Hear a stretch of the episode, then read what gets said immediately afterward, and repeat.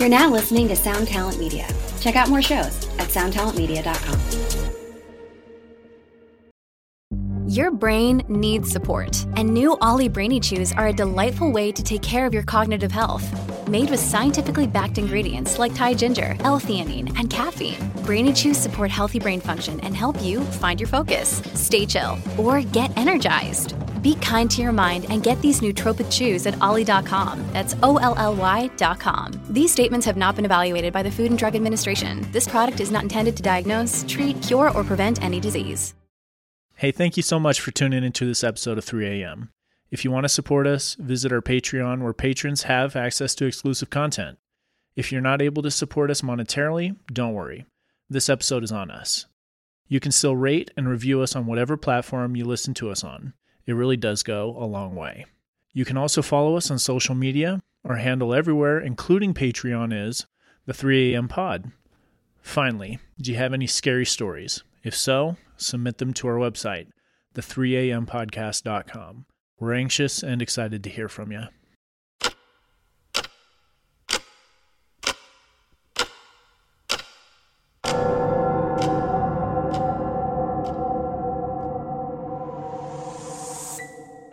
Welcome to 3 a.m. 3 a.m. 3 a.m., where we discuss and dissect the supernatural. What's the scariest thing you've encountered? That's been one of our favorite questions for years. 3 a.m. is the result of asking this question over and over again. Stories we share are typically sourced from those we know, our listeners, or personal experience, the validity of which can be determined by you, the listener. While we might not have all the answers, we find the culture and lore surrounding paranormal events and unnatural occurrences fascinating. We hope you enjoy. We hope you enjoy. We hope you enjoy. Welcome, everybody. This is 3 a.m. This is a podcast where we, friends, tell scary stories and try to frighten each other. So, welcome along for the ride. My name is Sean. My name is DJ. What the hell was that? Just kidding. My name's Charlie. Hi. So, uh, how, how, how we all doing today? Uh, doing well. I'm excited. Do you guys want to talk about this weekend? Because we had some sort of paranormal event happen to us, dude. Let's let's do the questions first. Okay. Great question time. So, about a week and a half ago, we asked all of you guys if you had questions for 3 a.m. We answered a couple of those on our last episode. We got a couple more coming at you tonight. First question What is something you have failed at? From Kelly the Cutie. Oh, thanks, Kelly. I can tell you one right off the top of my head About me? about me. I have failed at trying to longboard. Oh my. If we have that video, we'll post it up for everyone to see how bad it was. it was just sad. That's something I've failed at. Uh, ice skating. Dude, ice skating is something I will not do. I refuse. I've tried a handful of times. I've even tried to use like the handicap walker, and I can't. I literally cannot. Like, what happens? I I try to I I I'm like a deer on ice. And There's a lot of ice on Hawaii, a lot of ice skating. it's a normal sport, yeah. thankfully not. Um yeah, dude. I try to go slow, I try to go fast, get momentum, so it's it's easier if you go faster and it's like no, it's not. So, Do you like just like bow out or what's happening? I don't know. It, there's no consistency in my fails. Yeah, in my failure. Uh.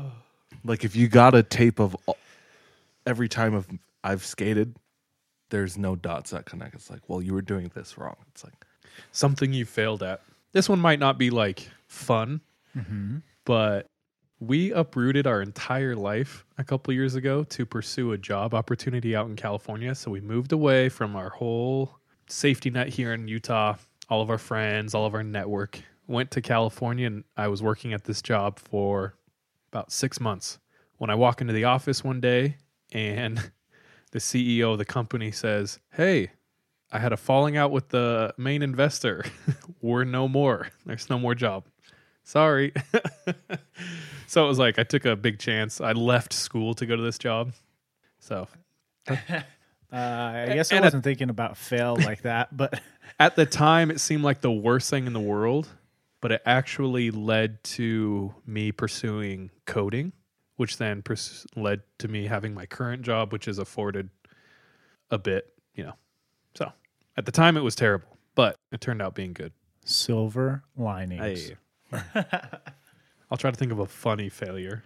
Well, let's do another question Oh, yeah, let's do yeah. it. Hit. from Brown Senorita. Oh, she's a near day oneer. Yeah. Yeah, yeah. Like yeah. a day one and a halfer. Yeah, we'll give you that. thoughts on doing a live stream while playing with a Ouija board. Hell oh, no. oh, frick! Did she say you won't? The words you won't? She did not. All right, then I'm not, I'm not Okay. legally bound to do it. Then. yeah, yeah. Unless you say you won't, I don't have to do it. Oh, ugh. I will not, I bet we could get Kevin to do it though. but I guarantee Kevin and Sean would. I mean, uh, And I bet we could guess. convince Jordan to do it. all right, let's do it.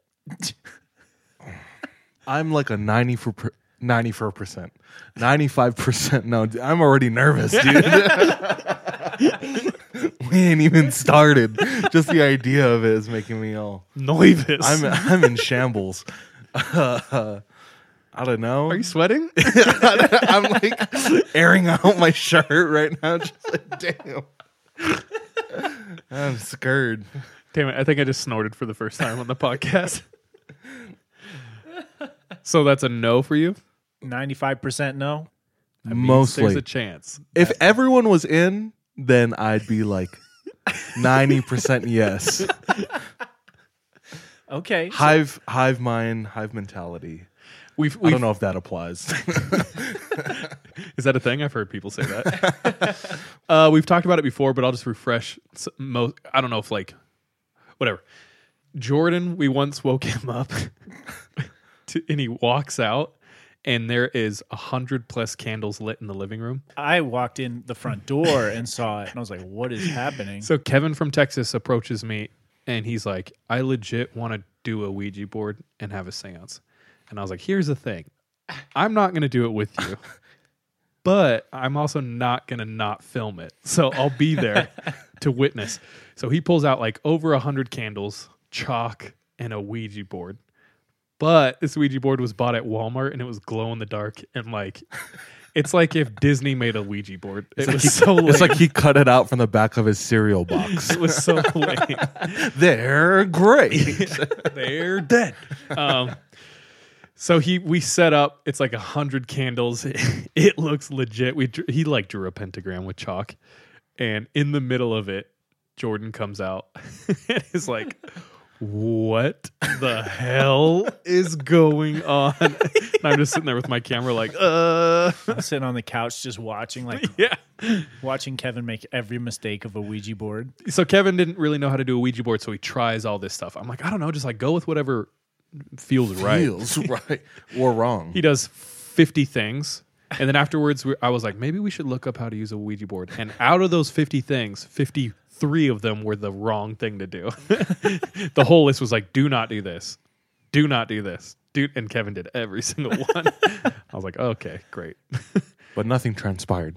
now we quickly moved out of that place Yeah, yeah, yeah. We TFO'd. yeah if anything all of our fortunes went up so True. That's true. anyway Ouija board. That's a good one. stream it. It's a yes or no question, but Somehow you managed not to say either of those words. okay, from Louis Arnay. Shout out Louis. Oh, what's up, Lou? How many rap songs released in the next year will have reference to coronavirus? Ooh. An annoying amount. I would agree with the annoying An amount. Uninspired amount. Something corona. That's COVID, a good number. Brovid 17. Yeah, we just watched one with Lil Wayne. It was like Brovid 16. Mm, I was like, oh, okay. And so it begins. Yeah. Lord of the Rings meme. Yeah. And so it begins. I don't know, man. I'm already irritated. by everything Corona related. So songs. I'm trying to listen to these songs to get away. Out. Social distance your song from Yeah. me. All right, we got one from Zony Girl 82. What type of experience scares you the most? AKA poltergeist, demonic possession, evil people, IRL, etc. I think evil people IRL for me is the scariest. It's just like the most intimate danger, the most real, the most in your face to me. Okay, if you had to be more specific on evil people, what would you say? I'm thinking Appalachian hillbilly inbred. the Squeal like a pig, you know. that that demographic. Okay, okay, I see you. Deej? I know Sean is. What are you? You're outdoor stuff like a bear. Well, like Or outdoor cougar. stuff, but like people. Hmm. Because I feel like for most animals, you just make yourself big, or but actual people that are out there when they're not supposed to be out there, when Hmm. they're supposed to be quarantining, then it's a little spooky. Do you know how to handle a gun? Yeah. Do you? Decently well. I was like at top of my class in uh, shotgun merit badge, dude. Bro, I got I'm a sharp shooter. Even though shotguns is like 16 foot spray. Yeah. I got my rifle shooting and shotgun shooting merit badge with one arm. And archery, dude. Yeah, I uh, I broke my arm, and somehow the scout leaders still let me shoot. I came back the next day to camp with a hard cast on, and they let me just rest the gun right on top of my arm, like my Ooh. broken arm. You're like Annie Brokley, dude. Yeah. so I got the title of a one arm gunslinger. Oh, that's kind of Oh, dope, dude. dope. That's that nickname, bro. Uh, what's the question? What am I afraid of? Real quick, Uh, one of my biggest like brags for a long time until the age of like 14 uh, when i was like 11 i went to a scout camp and there was a whole archery station set up and this team this professional team of archers came and set it all up. And at the end of it their guy came to my mom and was like your your son could compete. And they were like trying to recruit me like we we meet. And my mom was like do you want to start joining archery? And i, I was like nah like i'd rather play video games but looking back i should have Bro, you could be one of those people at NBA half times that are like standing on your hands, shooting a bow with, your feet. feet, dude. Probably. mm. Anyway, what are we talking about?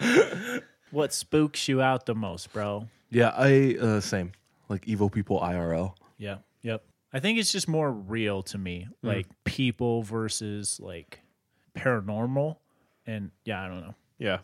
I wouldn't I wouldn't need evidence to like be convinced of the evilness of people. Yes, that's true. but if I had to give it okay, so let's say what's your most scary paranormal Scariest Demonic paranormal. possession. is mine. Like if I know it's not drugs and it's an actual possession, I don't think I'd be down with that. I think uh like a probably like a Wendigo, maybe Skinwalker.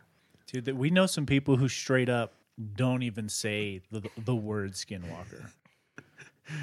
Uh our homie Dom, Yeah. Pukana, he goes into areas where there are mesas and like it's like desert and there's a lot of Native American like reservoir, whatever. And he has a very, very strict no skinwalker talk rule. like Really? no one is allowed to talk bring him up. Is he like is he like legit on that? Like, yeah, he's like, no. Has he ever seen anything? No, I don't think so. Oh. I don't think personally, but I think he knows people who has ha- who've had experiences. But yeah, we have we have a lot of friends who are It's weird. no because- skinny boys. It- It's weird because there are people who say talking about it invites it, and then there are people who say talking about it shows that you have no fear. I know, like huh? empowers you. Yeah. And it's not even like the Navajo word for skinwalker isn't even skinwalker. It's It's true. like Yanagushni or whatever it was. Mm. Great memory. Ooh, Yeah. Dude, for me, probably the most terrifying paranormal are like the unexplained people going missing. Like just out in the middle of the Missing four one one stuff. Yeah, like missing 411 stuff is spooky, dude. Do you think it's like the helplessness of that situation? Like Yeah. it kind of seems like there's nothing you can do to prevent it. Yeah, it's like it's gonna happen unless. Well, what what are the things we talked about? Like if you have a GPS locator on you, then you're much less likely to get missing four one one. A gun. Yep. So yeah, like it's still a little scary. But next question here, we'll do two more. Well, thanks, uh, Zony girl. Yeah. From Mo Fez, do you think that Viking runes have a magical essence? Only when tattooed on white girls. right next to the Chinese runes. it says like f- foreign pervert. It's supposed to be like live, laugh, love on the tattoo. That's a stretch for me. I don't think so, but I have no personal experience with it. Same. So Yeah. I don't know if I can comment. European lore is something that's so far removed from me. Probably because I grew up on literally the opposite side of the planet. So I don't know a lot about it. So I don't know. It's hard to completely close something off. I can't definitively say yes or no. Yeah. Yeah. I don't know, bro. Just don't have enough info. Yeah, yeah, yeah. Yeah. Um, I was reading a story and fairy circles. Have you heard of them? Yes. Yeah. Kevin's yeah, Kevin's family is very familiar with them. Yeah. And I think we saw some in New Zealand. Yeah. Like a circle of mushrooms. Mm-hmm.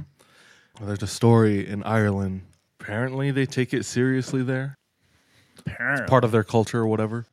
But uh, this person's uncle wasn't superstitious at all, but they owned a pasture where they raised sheep, and he was clearing out the the pasture and the fields, and he came across a fairy circle, and apparently you're just supposed to leave it alone, but he just mowed right over it because he didn't care, and every single is it lamb or sheep that gave birth, lamb, sheep, Sheep that give birth to lambs.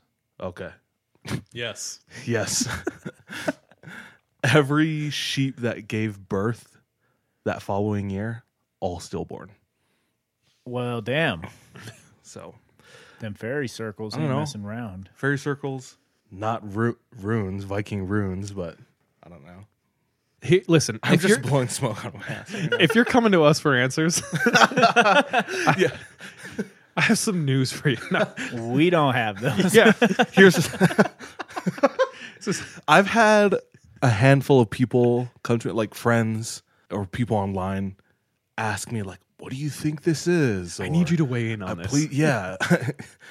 and we're really just fans of scary things. Like, in no way are we like paranormal investigators. Not yet. More instigators than, than anything. I like it. Um, Paranormal instigators. and I'm sorry to disappoint. but That's what you were expecting, but if you got more info, hit us up. Yeah. We want to know that shit. Yeah, and I think that's what I've enjoyed is I don't know everything, but we're kind of like a a place where people who do know things can weigh in because we've had people message us and like this means you know hmm. further educate us on certain things, or a place where we could have experts on like Leah Hardy to come on and teach us those things. yeah. yeah. But anyway, thanks Mofez. Yep. Last question. Wait, wait. Oh, sorry. Did you know that Welsh corgi in Welsh folklore, fairies would ride Welsh cor- or Welsh corgis like into battle, But fairies are evil. but they would ride corgis. That's like their steed. So corgis are evil steeds. Apparently, dude. Damn, vicious Does steeds. MJ's Them mom know sons of- that? She does. anyway, sorry, little factoid. okay. Last question here from Lavender and Good job. her question or his question. Sorry, I have no idea. But what was your favorite show to watch as a kid? Mine was definitely Teen Titans. Teen Titans is a good one. Never watched it. Dude, I watched every cartoon in the 90s and 2000s. Bro, I loved, and this makes so much sense that I'm doing what I'm doing now Scooby Doo. You Bastard, you took mine. It's a good one. Scooby Doo's great. Even like the old school Looney Tunes, I freaking love. Like Roadrunner, all of that. Tom and Jerry. Yeah, yeah. What you want? I'll go by era of my childhood. I grew up with older siblings, so a lot of my taste in uh, like I wasn't allowed to necessarily watch what I wanted to watch. I had to watch what my older siblings watched. So I have like an older generation taste. Do you know what I'm saying? So a lot of my favorite shows were Are You Afraid of the Dark, Goosebumps, Scooby Doo, and like Nick at Night. So like Clarissa explains it all, all that. All these like older shows. But anyway, that's me. Nice, nice. I don't think any of those were cartoons though. Did they say specifically cartoon? Favorite thought it was just show. Cartoons. I already closed it out. I heard cartoons. My bad. That's what I thought too. well, then Scooby Doo. okay. Okay, well, yeah, Scooby Doo was one of them. You got, you got it, dude. My mom bought me the compendium of Scooby Doo when I was pretty young. So I've I've literally seen every episode like 60 times. Yeah. And my mom told me she bought them for me because she said when she was like four, she would wake up at like 6 a.m. when it was still dark. She's four years old. She'd go downstairs, put a kettle on the on the stove, warm up like milk and water or whatever, make hot cocoa, and then go watch Scooby Doo alone. Whoa. Every Saturday she would do that. Wow, Yeah. So I don't know. Scooby Doo, I felt close to my mom. that's cool. Hmm. also, There's a handful of cartoons right now that we're all kind of into that we watch here and there. Uh, Charles and Sean both got me into uh, Gravity Falls last was year. legit. Hands down. So if you're Dope. listening to us, you'll likely be into Gravity Falls. You should check it out. There's only two seasons. but they're so good. They're so good. Give it give the first season is a chance. yeah. Season one is cool. The whole time I was like, because they were hyping it up super high. uh, uh, towards the end of season one, I was like, I mean, I don't see the hype. Like it wasn't bad.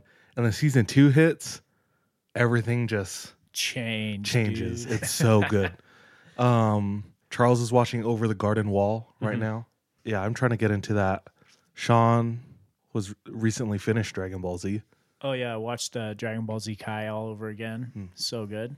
Uh, Thanks for the Cartoons. question. Thanks for the questions. Those love are some those good cartoons. ones. Yeah, thanks for the question. Keep sending us questions if you want to keep being featured on our episodes. Like we just come up with these questions on our own, unless someone asks us some good ones. Yeah. I'm gonna throw out a question.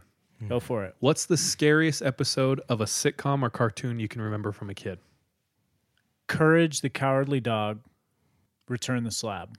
That one was scary. Yeah, we've talked about him. We've talked about Yeah.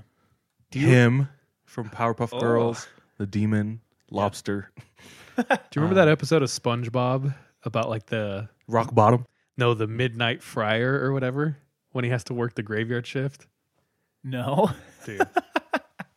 That's another classic SpongeBob, but that's like a given. anyway, so it's called the hash slinging slinging hasher. The hash slinging slasher. Thank you. And uh, dude, when I watched it back then, it was legit terrifying. I was like, yo, this is too scary to be a cartoon. I remember being scared of the X Files theme song when I was a kid. Bro. Uh, my older cousins would watch it, and I would just be in the background, just peeking over people's shoulders. Ooh, And checking out the spooky for yourself. yeah, so weird. Also, there was a uh, not a sitcom or not scripted, not a cartoon. It was like a documentary series on like ABC Family of haunted places. And one of the hosts, not even a host, it was like a voiceover of this girl who would give facts on the different places. Like there was one in the the catacombs of Paris. And her voice, I couldn't tell if she was 8 or 80 I know who she is. she's like, the catacombs of Paris goes for 400 miles. And as like a five year old, dude, that voice creeped me out. You know what I'm talking about? I do. I know exactly who you're talking about. She's an actress from like the 80s. She is the clairvoyant or the psychic lady they bring in to cleanse the house in the poltergeist. Hmm. Whoa. If this isn't it, I apologize, but this is exactly the first person who I thought of. There's no death. It is only a transition to a different sphere of consciousness. Carol Anne is not like those she's with. She is a living presence I don't like their that. spiritual earthbound plane. They're attracted to the one thing about her that's different from themselves. Her life force From themselves. is very strong. That is her. That is her voice. It is? Mm-hmm. Damn. DJ Good. over here having PTSD from the voice. Good looks, dude. Dope. Um, I can't remember the name of the show. Search ABC Family Catacombs. Well, let's try to figure out her, her name. Zelda. Yeah, it's Zelda Rub- Zelda Rubinstein. So her name, she's an actress, is Zelda Rubinstein. Scariest places on Earth. Probably, dude. Yeah, she's the narrator for it. So Anyway, so you heard her voice as a child? Yeah, it's unsettling. And now seeing her, she's like 45 years old. It looks like. She's also like this tall. Yeah, It's creepy. She's an old lady. like a minion. This could go on for so long because I have like 60 more things. It really can. but it won't. We rolling. This show is sponsored by BetterHelp. We all carry around different stressors, big and small. When we keep them bottled up, it can start to affect us negatively.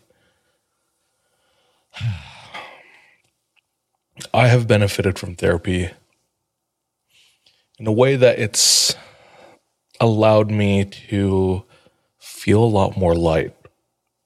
Lightness in my heart, my head my emotions.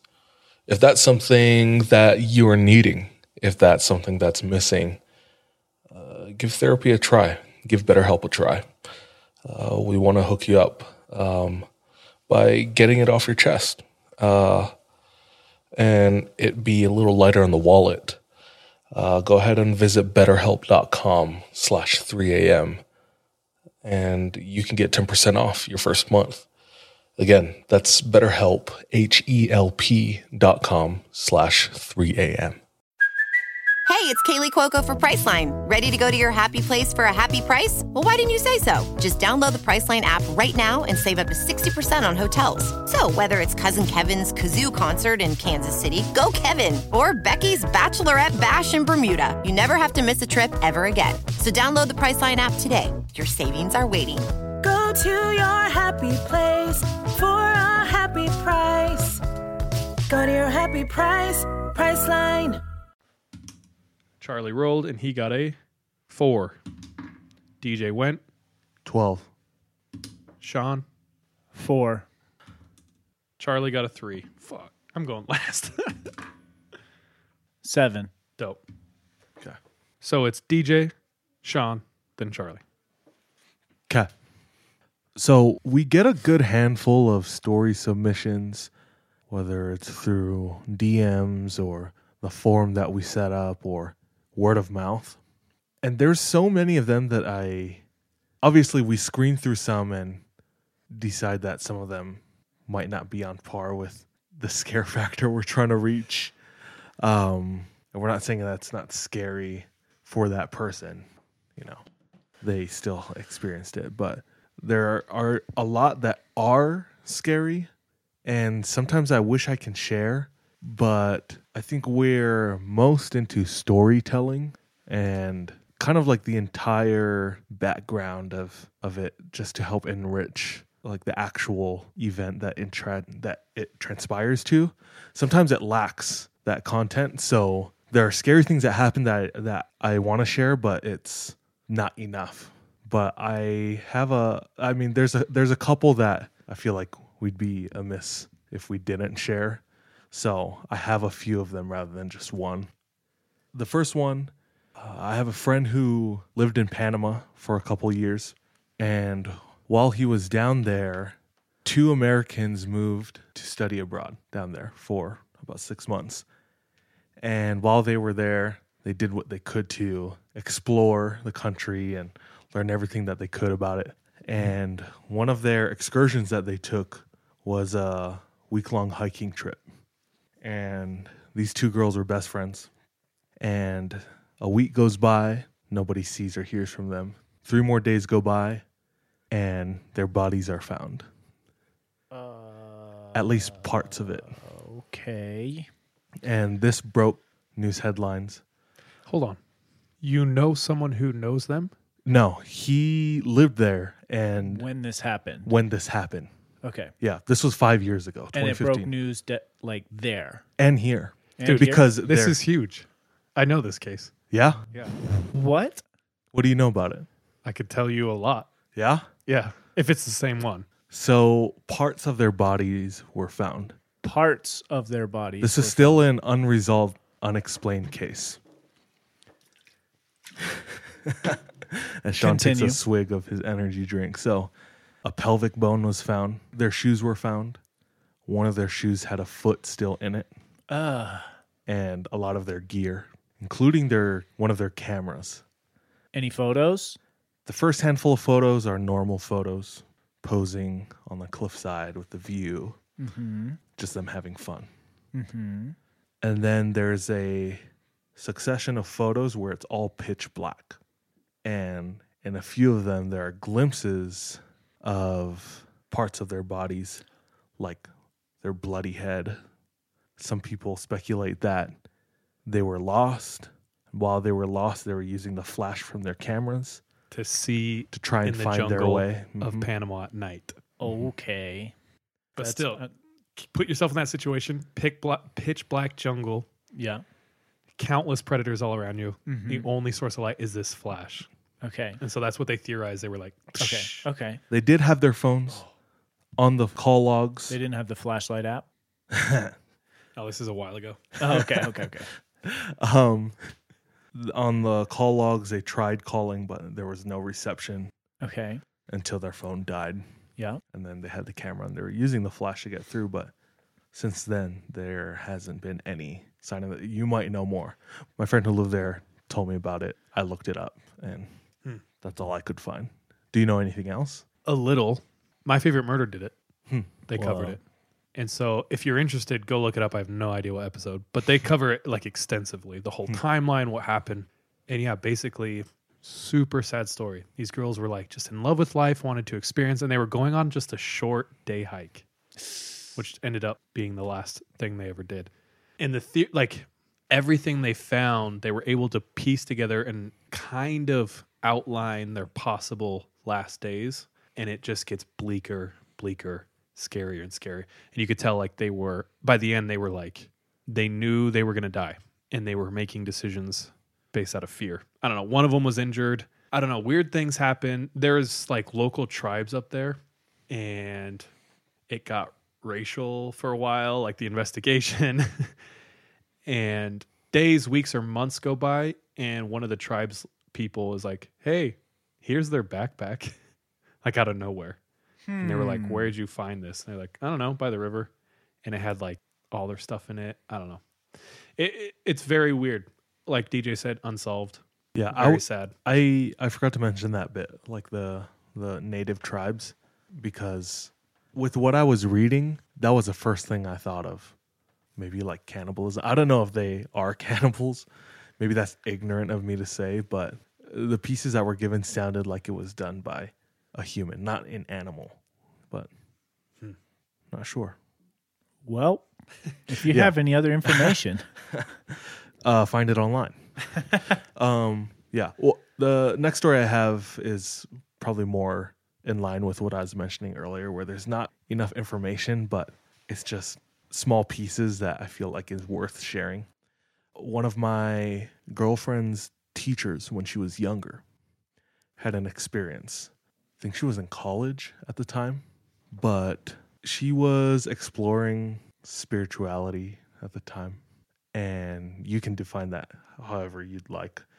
And I'm assuming things at the time were really heavy, and she remembers being at home by herself. She was brushing her teeth, getting ready for bed. She steps out into her bedroom for a second when she hears the shattering of glass. So she's thinking, is somebody breaking in?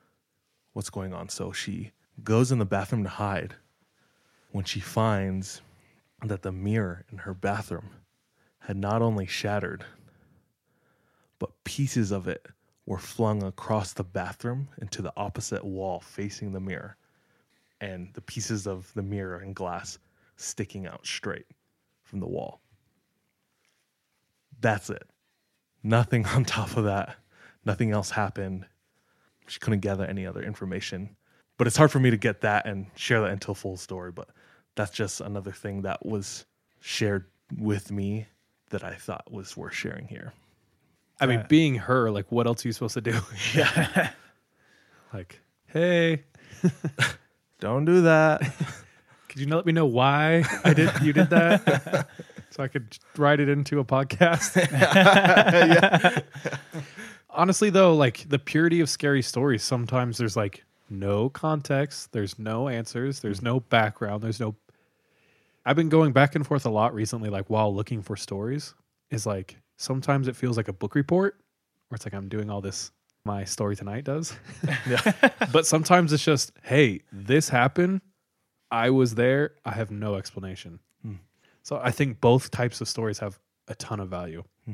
and I, I appreciate them at least. Mm-hmm. Hmm. yeah. Because here's the thing: what if someone out there, that same exact thing happened to them? True. Like that's happened to me before, where something's happened to me, and then I read it online, and I'm like, oh my god! Like Like the jumping guy while you're driving. Speaking of that, I found another effing meme, and it was like a kid looking out the window, and it was like six year old me watching my imaginary parkour buddy jump over everything, and I was like, another person. like, it's not just me. Background: I was a child. I used to stare out the window while driving, and I would see a man parkouring over everything, running along with the car. I had a similar thing. I guess you saying that us sharing this helps to bring, you know, those people together in a sense, at least virtually. But uh I had that recently with one of my homies. Her name's Anna. And she was talking about how growing up, she remembers that several times she would wake up to her door being open while she was sleeping. And coming around the corner or coming up the stairs was this figure and he'd get taller and taller and taller and he was wearing a hat oh, what? Did you freak out when she said that? yeah when she shared that i was like you're not the only one For context, where where does that come from? where does it uh previously i don't know previously Previously on 3 a.m. on episode whatever 30 um i don't know we talked about hat man which is a phenomenon that many people have experienced seeing a shadow of a man wearing like a top hat and it, it, it was just crazy to to hear that you know again because i found the stories online i shared the stories. People started messaging us like saying that they had experiences with personal experiences with hatman. And i remember reading emails and dms about that. And then one of my friends brought it up without even me saying anything. And she didn't hear the episode. she didn't hear the episode and she didn't she thought she was the only one. So i let her finish her story and her experience and at the end i said i don't know if this makes you feel better or if it scares you because it legitimizes it in a sense but there are a lot of people who went through the exact same thing you did or are going through you know? But that was pretty trippy. Um last one that i have and i think might be my favorite one comes from ellen DeGeneres? Ellen DeGeneres, yes. Uh, for her 19th birthday, is invited by her grandpa to go hunting with him. Okay. Okay. So she's been excited. Uh, she's wanted to, she's looked up to her grandpa ever since she was little and wanted to go hunting with him for a long time. So, along with this invitation, she receives a hunting rifle as well. So, she's excited. This is her first gun. She doesn't say where they are in the States, but it is in the States. They're on day two of tracking deer, is what they're hunting. And they see one in the distance. And they slowly make their way closer to this deer. And as they get closer, they notice that something's off about this deer physically. It seems malnourished. They can see its ribs, its backbones protruding out of its skin almost. oh dear. Oh dear. and it just doesn't look like any deer she's seen before. And as they get closer, the deer notices them, picks up its head, turns, looks at them. And at this point, she's thinking, We've given away our location. This deer is about to make a break or run at us, maybe. does neither. The deer looks back at the direction that it, it's facing, takes a few paces back, and there's a tree in front of it. The deer puts its head down and goes full sprint and rams its head into the tree. Takes a few steps back and goes again. This deer does this a handful of times to the point that its antlers break. This deer takes a few steps back again, takes a run at the tree until it cracks its head, and clearly there's blood running down its face. It's hard for them to watch. They don't want to disturb it, they don't want to run to scare it and then have it attack them or something. So they're just trying to stay as still and as quiet as they possibly can. And they're watching this deer mutilate itself on this tree. Ew. The tree is bloody. It goes to the point where they can see flesh and it's sticking to the tree. And there's pieces of it on the ground. And the deer at one point stops and attempts to eat its own flesh that's on the ground. And in the process of it, I guess, opening its mouth and licking it, she can tell that, you know, its head is broken, its jaw is disfigured from bashing against the tree. So it's attempting to eat its own meat or brain or whatever is on the ground, and it's unsuccessful.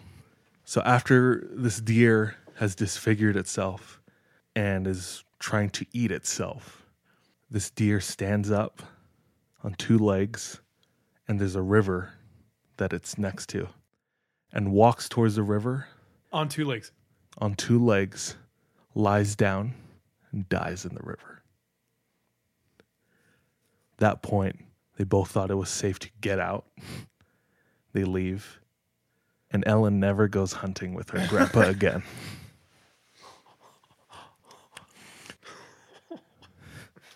Did they at least like catch a little bit that on film or something? The amount of therapy I would need after that is unreal.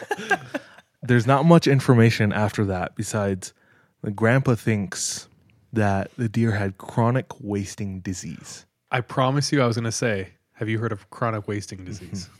which is like the deer version of mad cow, if you didn't know. and terrifyingly enough, it has a hundred percent fatal fatality rate. And you know how we Corona kind of started from like eating bats, Mm-hmm. air quotes. Yeah. like that's the general narrative. Yes. I'm gonna say. Read into that what you want. We're gonna go with yeah, we're gonna be fed. says China. That's what they said happened. Um, but you know how like COVID nineteen started f- because it jumped from a bat to a human, right? right. Chronic wasting disease is something they are terrified is going to make the jump from deer Deers to, to humans because it has a hundred percent fatality rate, and what it does to the deers is like devastating. Like they waste away, they become sick and nasty, and mm-hmm. so they've almost said like maybe maybe lay off the deer right now, humans.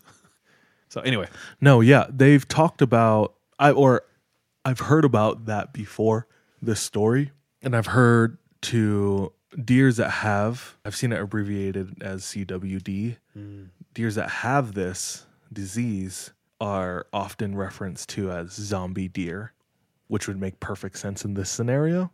But the standing on two legs, tiptoeing zombie deer. I've never heard that before.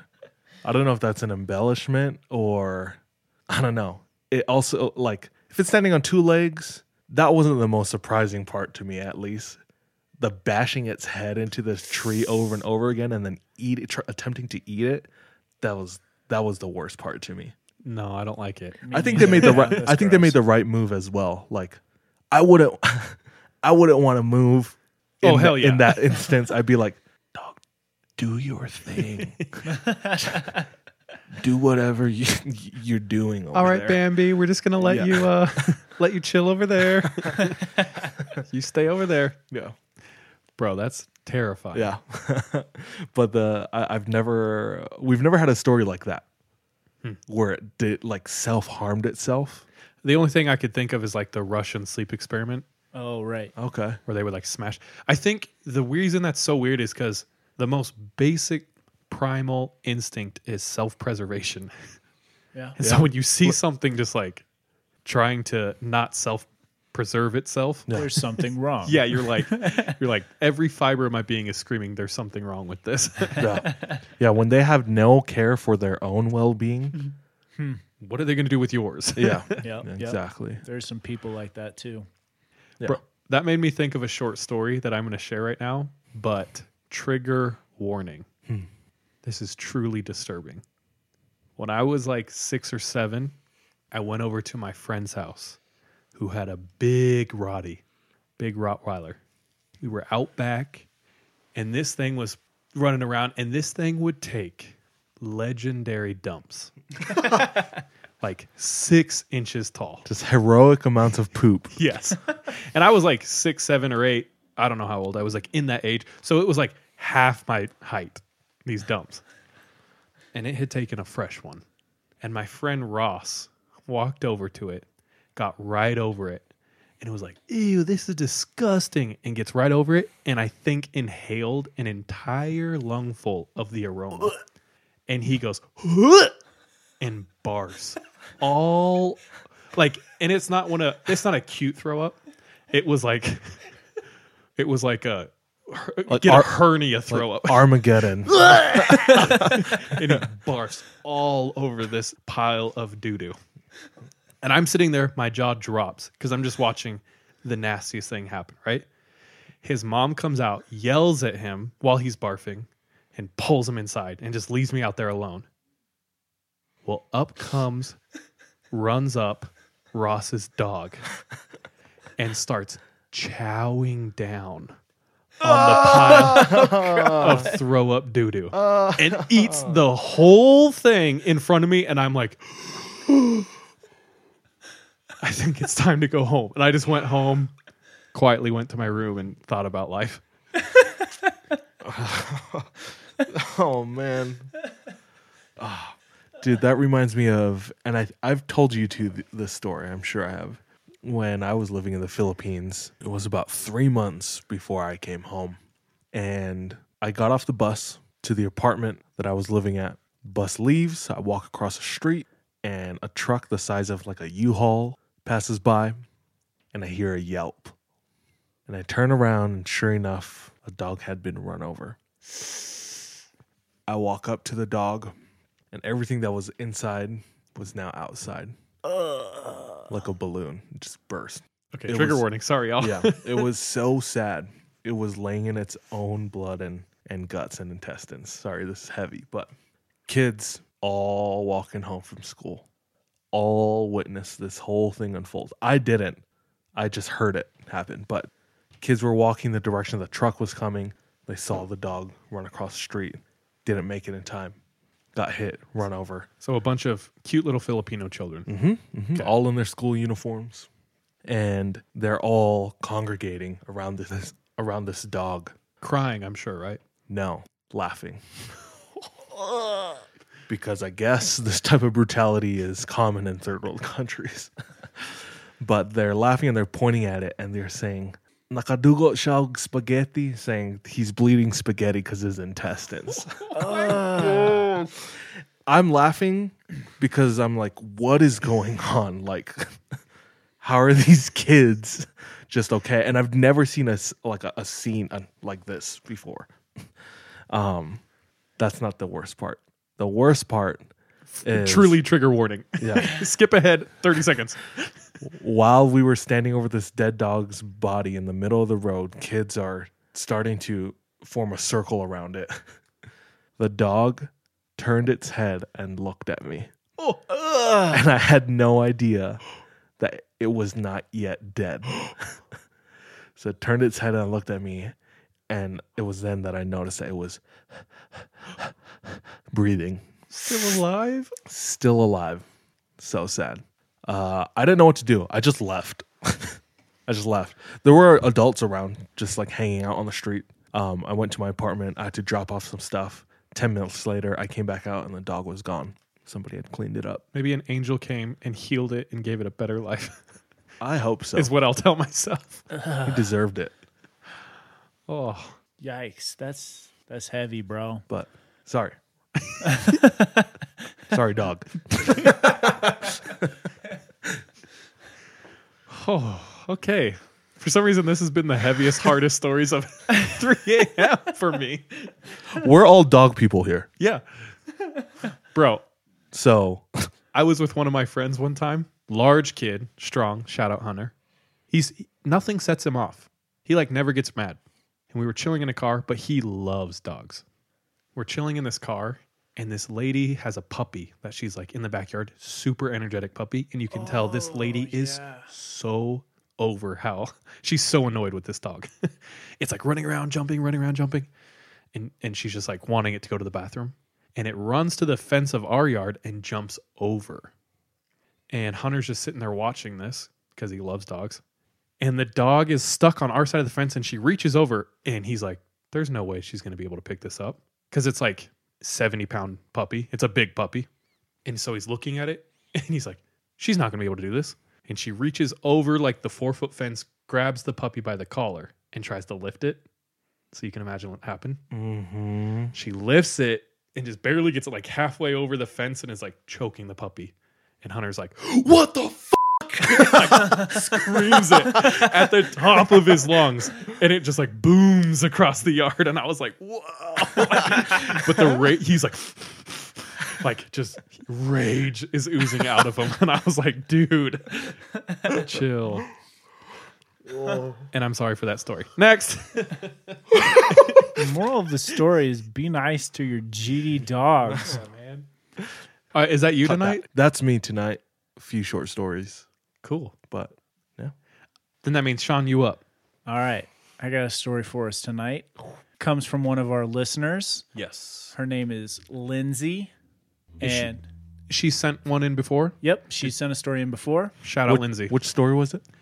It was the her parents went on that camping trip on the weekend. So they go to the camp, no ranger at the station. They think that's weird. They pass a camp that's all set up, looks like a family's there. Mm. No one's there. So they continue down the path and Until they, they see, see a the- truck Yep.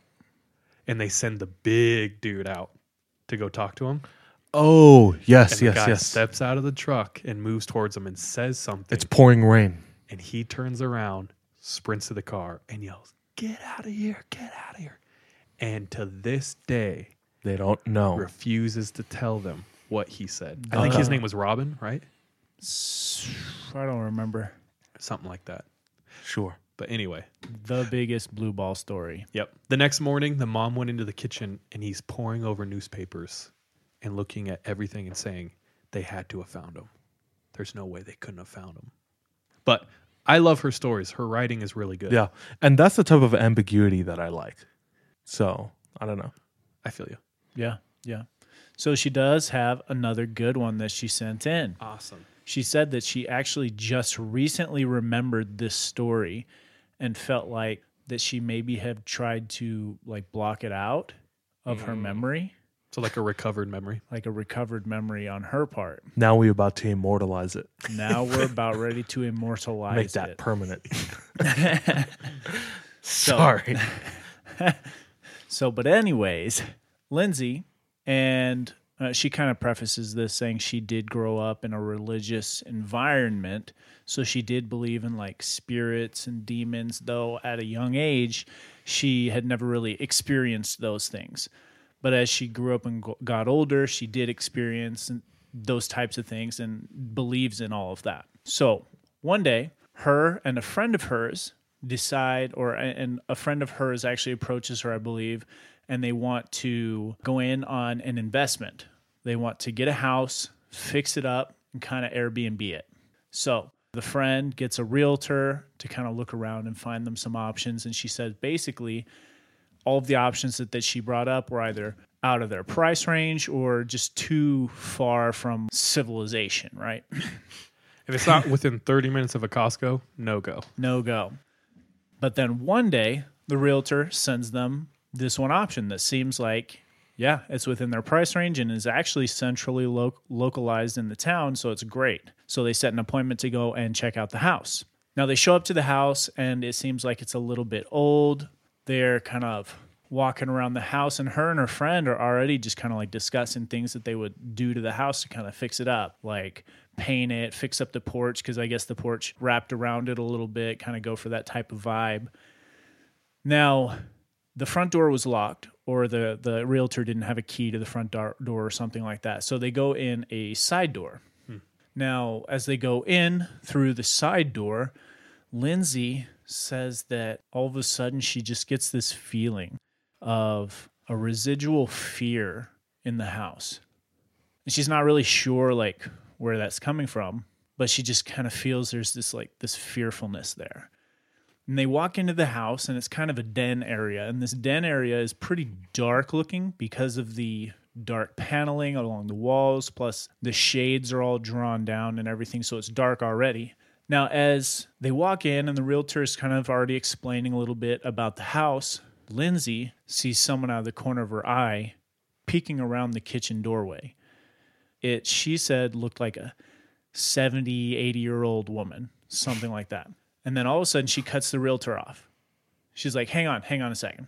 She looks around the kitchen door and they're gone. Now, at that point, and the friend knew this about Lindsay, but the realtor was about ready to find out that she did believe in like the spirits and demons and stuff like that. Uh, Lindsay calls out and she says, Spirit, we're here just visiting the house. We're not here to harm or to uh, scare you. We're just here to beautify this house so that others can come in and make happy memories as well. And we hope that's okay. Dude, me as the realtor, I'd be like, Be like, mm, you guys can check out the house. Take uh, the house. rest on own." Y'all can have that. you know what? It's free. I gotta go. Bye. Now, after she said this, she felt it already start to kind of calm down, as if that had kind of appeased this older lady that was in the house. The realtor, She should have been like, Oh, fine. she should have been like, I've I've eaten today already. I'm full. we G to G. Yeah. Um, the realtor played it off really well, though. Like they weren't freaked out. Apparently, the realtor was like, "Yeah, actually, there was an old lady that owned this house, and she passed away, and she was like seventy something years old." And then another couple bought the house to kind of fix it up and flip it, and then in the process, decided not to finish it. And they're thinking like maybe it was this older lady, but uh, Lindsay says, "No, actually, I don't feel like there was any like contempt in this spirit. Like it wasn't angry at all. It was just there and it was afraid. So it probably wasn't that, is what she was kind of getting at. Now they continue going around this house, checking it out. There's the bedrooms, bathrooms, kitchens. And then they kind of finish up this tour and they remember that this house said that there were four bedrooms on the listing. And they bring it up to the realtor and they're like, the listing said there were four bedrooms. We've only seen two. And they're like, "Oh, yeah, that's kind of weird. There's an upstairs." But where's where's the door to go upstairs? Cuz they didn't see it anywhere. So they kind of start looking around the house and they can't find the upstairs door. Even the realtor? Even the realtor. This like, is the first time what?" they've shown it. You're right. Have you realtored before, man? what the hell's happening here? Excuse me. Yeah. this is your job. And after kind of looking around to no success for a little bit, they pull up the listing, which had kind of the blueprints of the first and second floor on it.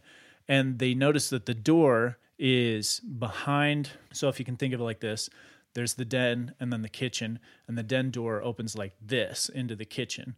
And the door to the upstairs is actually right behind it. So it had been blocked by this other door the whole time. Bad feng shui. Sus, dude. you, someone has the den door open and no one coming down from the upstairs. They're stuck. Hmm. Anyways, they close the den door, open up the other door, and it's just this stairway that goes up. And it goes to the top of the, or to the second floor, and it's kind of like a Jack and Jill bedroom type situation. So at the top, it comes to a platform, and there's two doors on both sides. So one goes to one room, one goes to the other, and that's all that's on the second floor. So they go up the stairs, and Lindsay's in front, and she opens the door on the right, goes in there. Her friend and the realtor open the door on the left and go in that side. Now, Lindsay's kind of looking around. She kind of checks out the entirety of the room, sees that there's a closet, There's a closet, and then in between the two closets, there's like a an eave, like a little reading nook area that kind of extends beyond the room. Mm-hmm. And as she looks into this reading nook, and it's kind of still dark in this house, she sees a figure. And the figure appears to be wearing some sort of dark cloak. And it's in kind of a crouching position. And she said she f- saw like this pink aura emanating from its chest area, but it was covered by whatever was crouching, was kind of covering it with their cloak and she's just stunned in terror. She can't say anything and is just looking at it for a split second. And then her friend from the other room calls out her name. She snaps out of it, looks around to the other room, and then looks back and it's gone. So her friend calls her again. She's like, okay. And she comes to the other room. And the realtor and the friend are just talking. And she's like, guys, you'll never believe what I just saw. And so she starts describing to the friend and to the realtor what she just saw. And the realtor walks over to this reading nook area in the opposite room because they're mirror images of each other. She walks over to that reading nook area and notices that there's no insulation in the walls. So you can see into the other room's reading nook area from that area. Does that make sense? Mm-hmm. So she sees all the way over there, but she doesn't notice anything. And then on top of that, she notices that because there's no insulation, you can also see onto the ground floor as well from right there. And that's kind of freaking her out as well. Then the friend speaks up, Lindsay's friend, and she's like, or he's like, um, I don't know why, but I kind of got this really bad feeling as we were coming up the stairs, but I didn't want to say anything. And so all of a sudden they're like, yeah, let's probably just like leave. Let's not stick around here. So they do that. They just GTFO like normal people probably would. And once they leave, Lindsay's like, we need to get like some sage and like clear the energy around us and stuff like that. And she kind of explained a little bit about her why and what and stuff like that in the scenario that the sage would typically ignite quickly or slowly based on the negative energy around them. Hmm. So if there was, and she says that typically in her case, when she would sage herself, it would take forever to light up because there wasn't a whole lot of negative energy to cleanse. So they go and get the sage, and then she lights it, and it just ignites instantly. She starts kind of saging her friend, and her friend is just allowing her to do this, just like, okay, I'm going to let you do this. I don't know if he, he was all in on it, but she sages them both, and it just kept going for a minute after it. It was almost like on fire instead of just smoking. So she's like, the, that was the quickest that had ever ignited for me. And she explains t- in the story as well that she felt like because she w- had grown up in a religious environment, that her awareness had protected her from potentially being um, taken over by whatever demon or spirit it was. But her friend and the realtor were not that way. And so she alluded to the fact that potentially that had tried to latch on to her friend. Now, she said also that her and the friend had had a falling out as well months after this. And so she hadn't heard from them in years hmm. to check on her or him or the realtor to see if anything had happened. And that was basically the end. They didn't go in on the house. Good idea. And to her knowledge, nothing happened.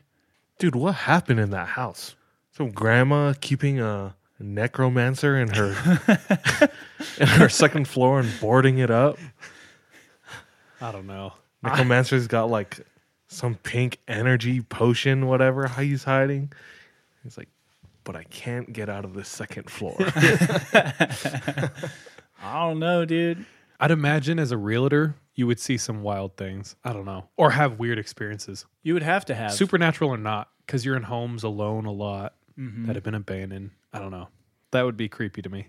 I I hate the feeling of like when you're alone and nothing is bad. You're like fine, everything's good, and all of a sudden something switches in the air and you're just like on high alert. Does that ever happen to you? Yeah. Yeah. I hate the feeling of being alone when you're not. Ugh. Like when you're with a group of people and then you feel like I don't know how to explain this. Does anybody know what I'm talking about? No, keep going. Like I remember like growing up, I was in scouts. We'd go hiking. I remember being with a group of with a group of all my friends and the leaders. We'd be in the woods. Even with all these people around me, I'd feel like I was all by myself. I don't know, something like you said, something in the air would change and something felt off. And I think I felt like alone because I was thinking nobody else is like is anybody else experiencing this right now? I'd look around, everyone's normal, talking, laughing, whatever, and I'm just like feeling this weird Energy. shroud of It's called puberty. and I look down. and there was hair. I think I know what you're talking about. I don't know, or or, or uh, what I kind of relate to it is like there's been parts of my life where I'm going along, and all of a sudden everything feels so surreal, almost like a dream. I can't explain it. Like almost like life's not real or reality's not real. That's like my closest thing I could relate to that. I've had it, I don't know, 10, 15 times where it's like, it's almost like you're watching your life being lived from outside. I don't, oh. I don't know. I don't know if that's a good thing. Some some doctors can be like, you have a brain tumor. well, I don't know. Dang. Thank you, Lindsay. Thank you, Sean. Yep. Thank you. Is that you tonight? That's me. All right. Um, it reminded me of one of my best friends growing up. His name is Max. We've been talking for a long time just because our lives have went different ways. But I remember him telling me that his grandpa passed away when he was younger, and his grandma would constantly talk about like conversations or events that she had with her late husband as if he was still alive. And he always thought it was strange. Maybe he wasn't hearing it right. But when he got older, he asked her, Why do you talk about grandpa like that? And she says, Like what? He's like, Like he's still around. And she told him, Because he is. To this day, maybe every other day or every three days, I get ready for bed. And as I'm getting into my bed, covering myself with my blanket, the bathroom sink turns on. And after a few seconds, I hear brushing of teeth. I hear the rinsing in the sink turns off. And I say goodnight to my husband. Hmm. And I go to bed. Like he's getting ready for bed with her. Ter- But terrifying and sweet. yeah. sweet and sour. yeah. Max is all like, Grandma, we both we've already put you in a home. It's about time. Grandma, good night. Okay, me? Yeah. Cool. I think tonight's kind of felt like our older episodes. Where like when we didn't have a plan. Yeah. We just come and everyone's like, you know? We're kind of scattered. I don't know if that's a good or bad thing. I'm sorry. yeah, who knows? uh, we're having fun, so that's all that matters. And we hope you are too. All right. The story I prepared tonight comes to us from the God. Seth. Seth, the getter of stories, got us another one, oh, okay. and it's fun. But Butts are for chairs. while you were telling your stories, I decided to scrap my entire plan and just tell random stories I've picked up.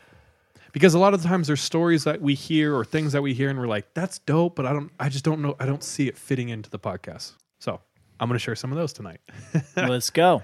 First off, Reed, our good friend Reed, who did episode 3 p.m. Thailand with Reed Also, the Vivint home security camera. with a white dress. Mm-hmm. he called me a couple days ago and he goes, "Hey dude, I uh I saw you did Crater Lake on the next episode." And I'm like, "Yep." And he said, "Have I ever told you my experience about Crater Lake?" And I was like, "No." Keep in mind, he told me this before he had listened to the episode. And So to him, it wasn't re- he wasn't sharing a creepy story to me, but because of the context and I I knew about Crater Lake, I was like, my blood ran cold. So he's like, yeah, me and my buddies, we did a road trip up there a couple years ago, and he's like, beautiful, stunning. You can go out onto the lake and you can just see it go. You can see the bottom of the lake go down, and then hit the an edge and just turn into black in the crater, right? And he said him and his friends uh, were having fun. They were swimming, and they started doing this thing where they would grab a big rock and they would walk as far as they could down the bottom of the lake. I like that. Hmm. And so I'm sitting there being like, that sounds dope, but terrifying because of it's Crater Lake. and he said, Yeah, dude, like uh I did it. I got way far. I got all the way to the edge where it drops off into black. And I had like the weirdest feeling. And I didn't want to leave. Even though I was like running out of breath, I want I wanted to see what was in the darkness. And he's like, I stood there er, for like a really long time, and and he said it was like he was going into a trance. And he said he snapped out of it and realized he's completely out of breath, and he dropped the rock and swam up. And he told me that, and I was like, dude, listen to the episode. Reed, we're glad that you're still with us today.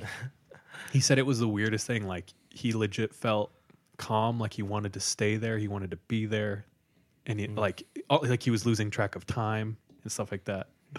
I was like, "Oh, dude!" I don't know. I thought it was crazy.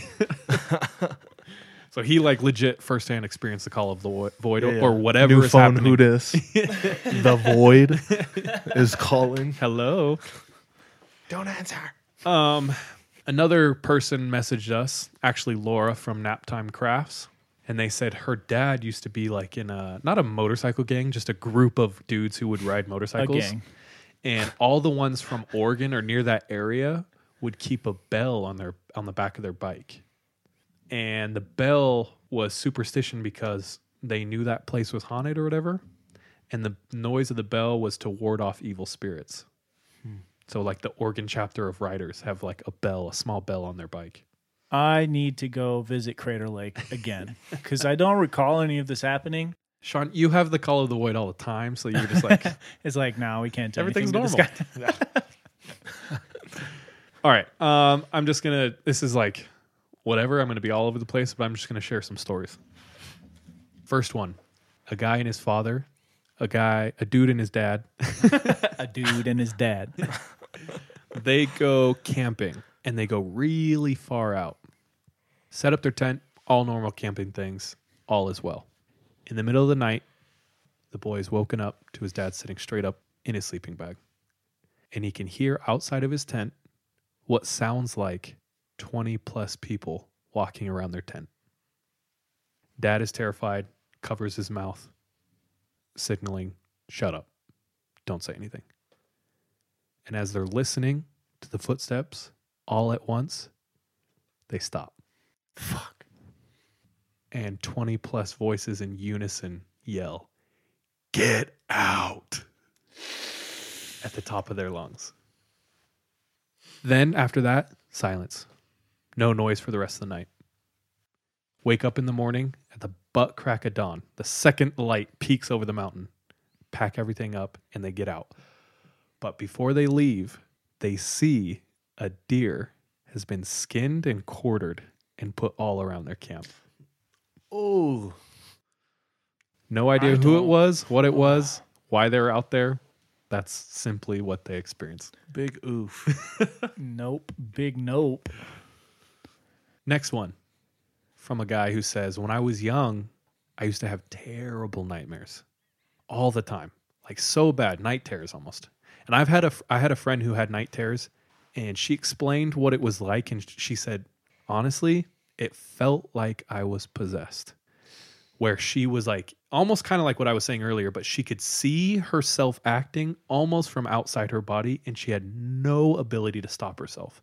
She said one time when she was like six, she wa- they had like a beam or a pillar in their living room, and she was just stuck walking around it, and she was crying for like an hour, and no one could stop her. But anyway, that's what night terrors are like. so this kid used to have terrible dreams. His dad would come sleep with him when he had those dreams to help him go back to sleep. Well, one time he wakes up and he looks at the corner of his bed and he sees a skeletal hand climbing up, reaching for him over the side of the bed. And he freaks out. But somehow it's different. This time he's able to, like, it's just a dream. It's just a dream. It's just the dream. And as he's chanting that, he's looking at it, and the hand is not going away. Uh, nope. So he wakes up his dad, tells his dad what he sees. His dad says, "It's nothing. It's nothing. It's just another dream." And he's like, "Dad, no, seriously. I, like there's something." His dad's like, "Look, there's nothing here." Turns the lights on. For a second, he looks back, expecting to see the hand to be gone, but realizes it's not a hand at all. Is it a f- spider? It is a huge wolf spider. Inches from his face on his bedpost. And he lets out a terrifying scream, and his dad has to battle this creature and kill it. At that point, I would be like, I t- I'll take the demon. give me a give me a demon. I don't want the of spider. Dad looks at it. He's like, turns the light, turns the light back off. Good luck, son. Just close. Sleep in your own damn bed. You got this, dog. Take him. All right. Another kid grew up. His parents were buying a fixer upper out in the country. And he said, I remember this place. He was pretty young, right? It was awesome. He loved it. But he said it was built on what he says is the headquarters for huntsman spiders of the United States because they were everywhere. Uh, I'm, I apologies, not huntsman, wolf spiders. Oh, I was gonna say w- we have those things. Yeah, no, wolf spiders. Still Fangorn huge. Forest.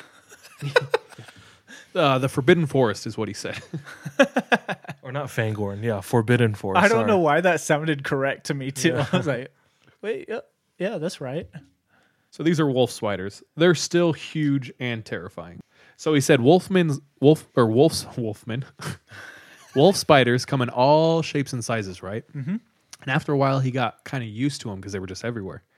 And he's like to the point where like I would even see baby wolf spiders and I would play with them. You know, I let them crawl on my hands, whatever. I just like was desensitized. Years later, he's telling this to someone, and they're like, "Wait, what?" And he's like, "Yeah, dude. Like I'd let him. Like they look like this. I'd let him crawl." He's like, "Hold on." Pulls up a photo of a baby wolf spider, and he's like, "You mean this?" And he goes, "No, they didn't look like that." Well, what did they look like? He describes it, and his friend looks it up, and he goes, "Yeah, that's the one." what he had been playing with often as a child were brown recluses, Oh my oh, god, letting them Just- crawl oh all over my his hand. gosh. Stupid. Stupid. Ugh. All right. Next one 13 year old girl trying to sleep in her basement room when she hears a light at her basement window. Tries to ignore it, but later on, three more taps. So she's getting creeped out. She's like really far away from her parents' room. She doesn't know what to do. She's hoping it will just go away, but she just gets a weird feeling. It's not an animal, it's a person. Tries to ignore it. Finally, she goes to sleep. And she thinks that was scary. That was weird. I don't like that. Her room is almost up against like a back alley to like a, a walkway. So it's pretty accessible to the public. So she thinks maybe just a drunk dude just being creepy. I don't know. In the morning, she tells her mom, Hey, I think I heard a weird noise last night. And the mom goes white and very reluctantly tells her that she heard it too. And that she had looked out her window where she saw a man climb out of her basement well, take latex gloves off, put his hood up, and walk away. Oh. She didn't call the police then? No, I don't know. They said, uh, sh- She's like, oh, thank goodness he left. yeah, all is well. I don't know, but uh, what they think is he was like scouting or what's casing the house, Yeah. looking for weaknesses or something. Yeah, yeah.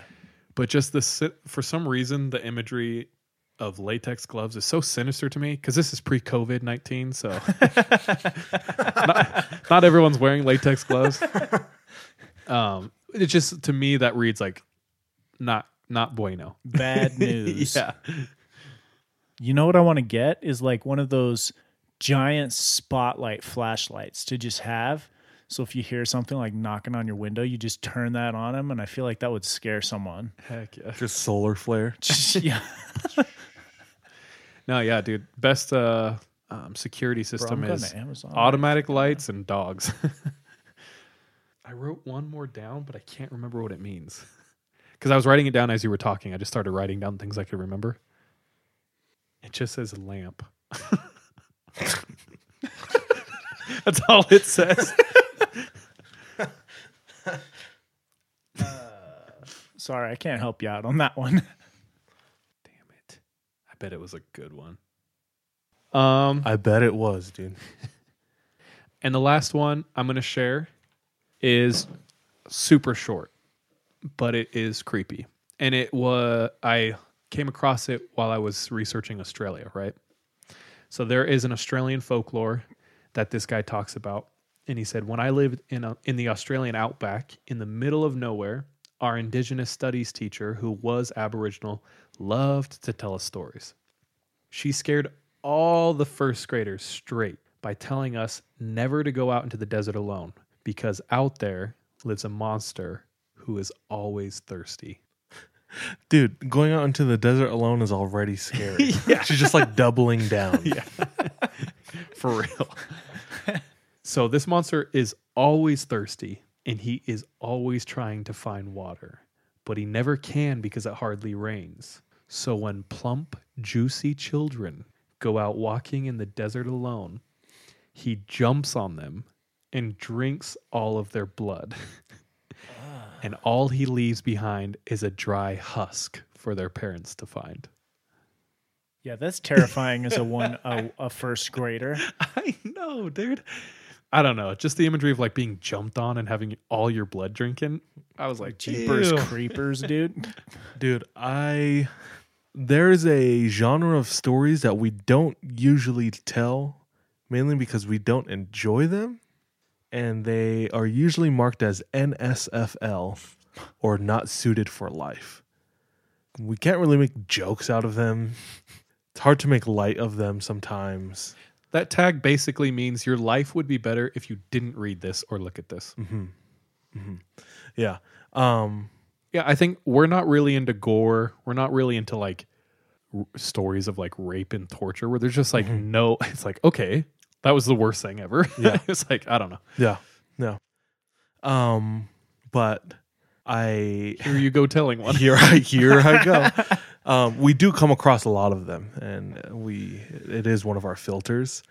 But I came across a thread of a bunch of NSFL pictures, and one of them was a 1967 Russian astronaut who somehow wasn't clipped on when he was in outer space, and he fell to Earth, and they recovered his body I've seen it. he was long dead before he even hit the ground caught on fire but he looked it looked like a It's a- Dried husk. yeah it reminded me of those kids yeah just like a just think of like if you're eating fried chicken and you're trying to be healthy and you rip off all the skin and you make a pile of it You know, every bag of beef jerky has that one big piece. it looks like that one big piece, dog. it looks like chicharrones DJ Saul. We don't like talking about NSF because we can't make jokes about it. Talks about not safe for life, and we make jokes.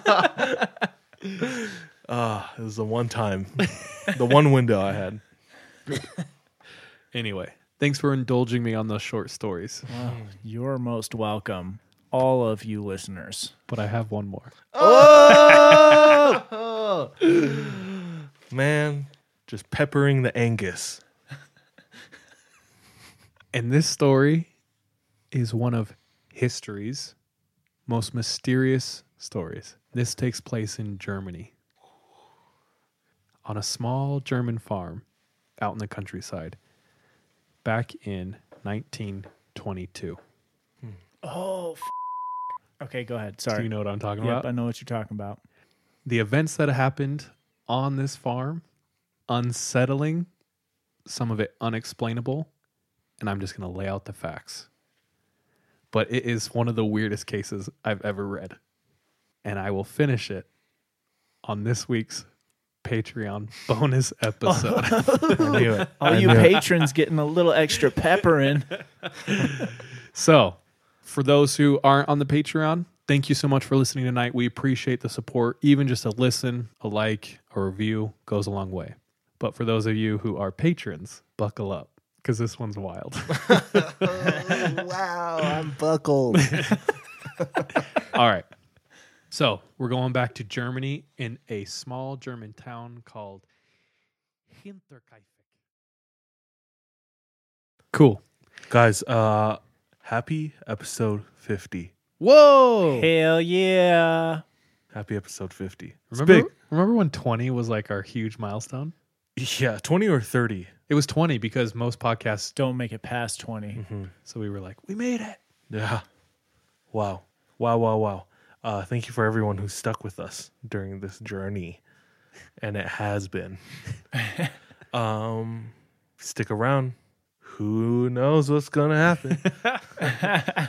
uh, no, for real. Thank you, everyone. We love you all. Um, in the meantime, trust your gut. Watch your back. Bye, love you. Be safe. And be careful out there. See you later. Bye.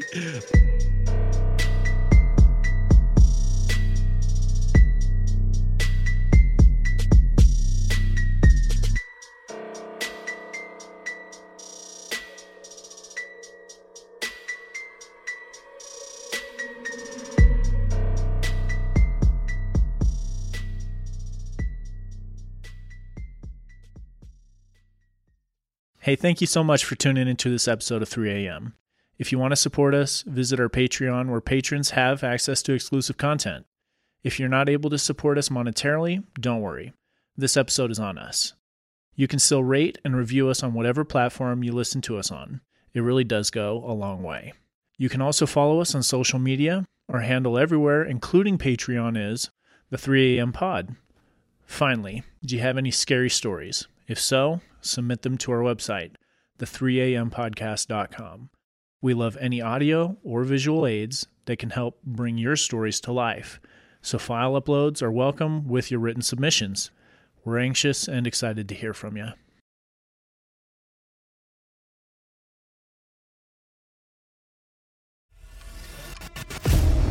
24 hours ago, I found out the person I'd been dating and seeing for the last six months is a con man. That is my sister Emma.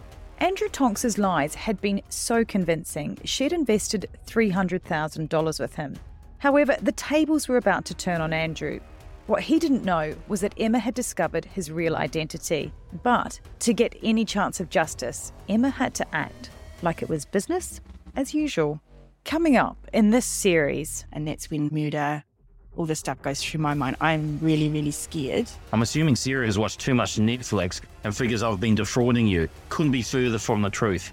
That's what this was a real life story that seems so unbelievable, but it was actually true. a true story that all starts with one simple swipe to the right. I'm Sarah Ferris. And I'm Emma Ferris, and this is my story Conning the Con.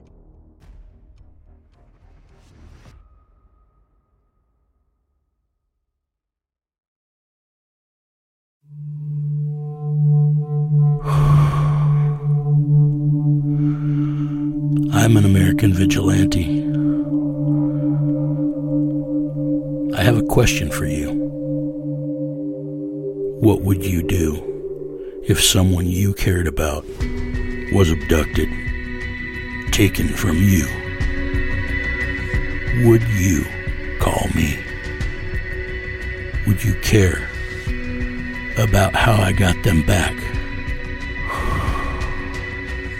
Download American Vigilante now.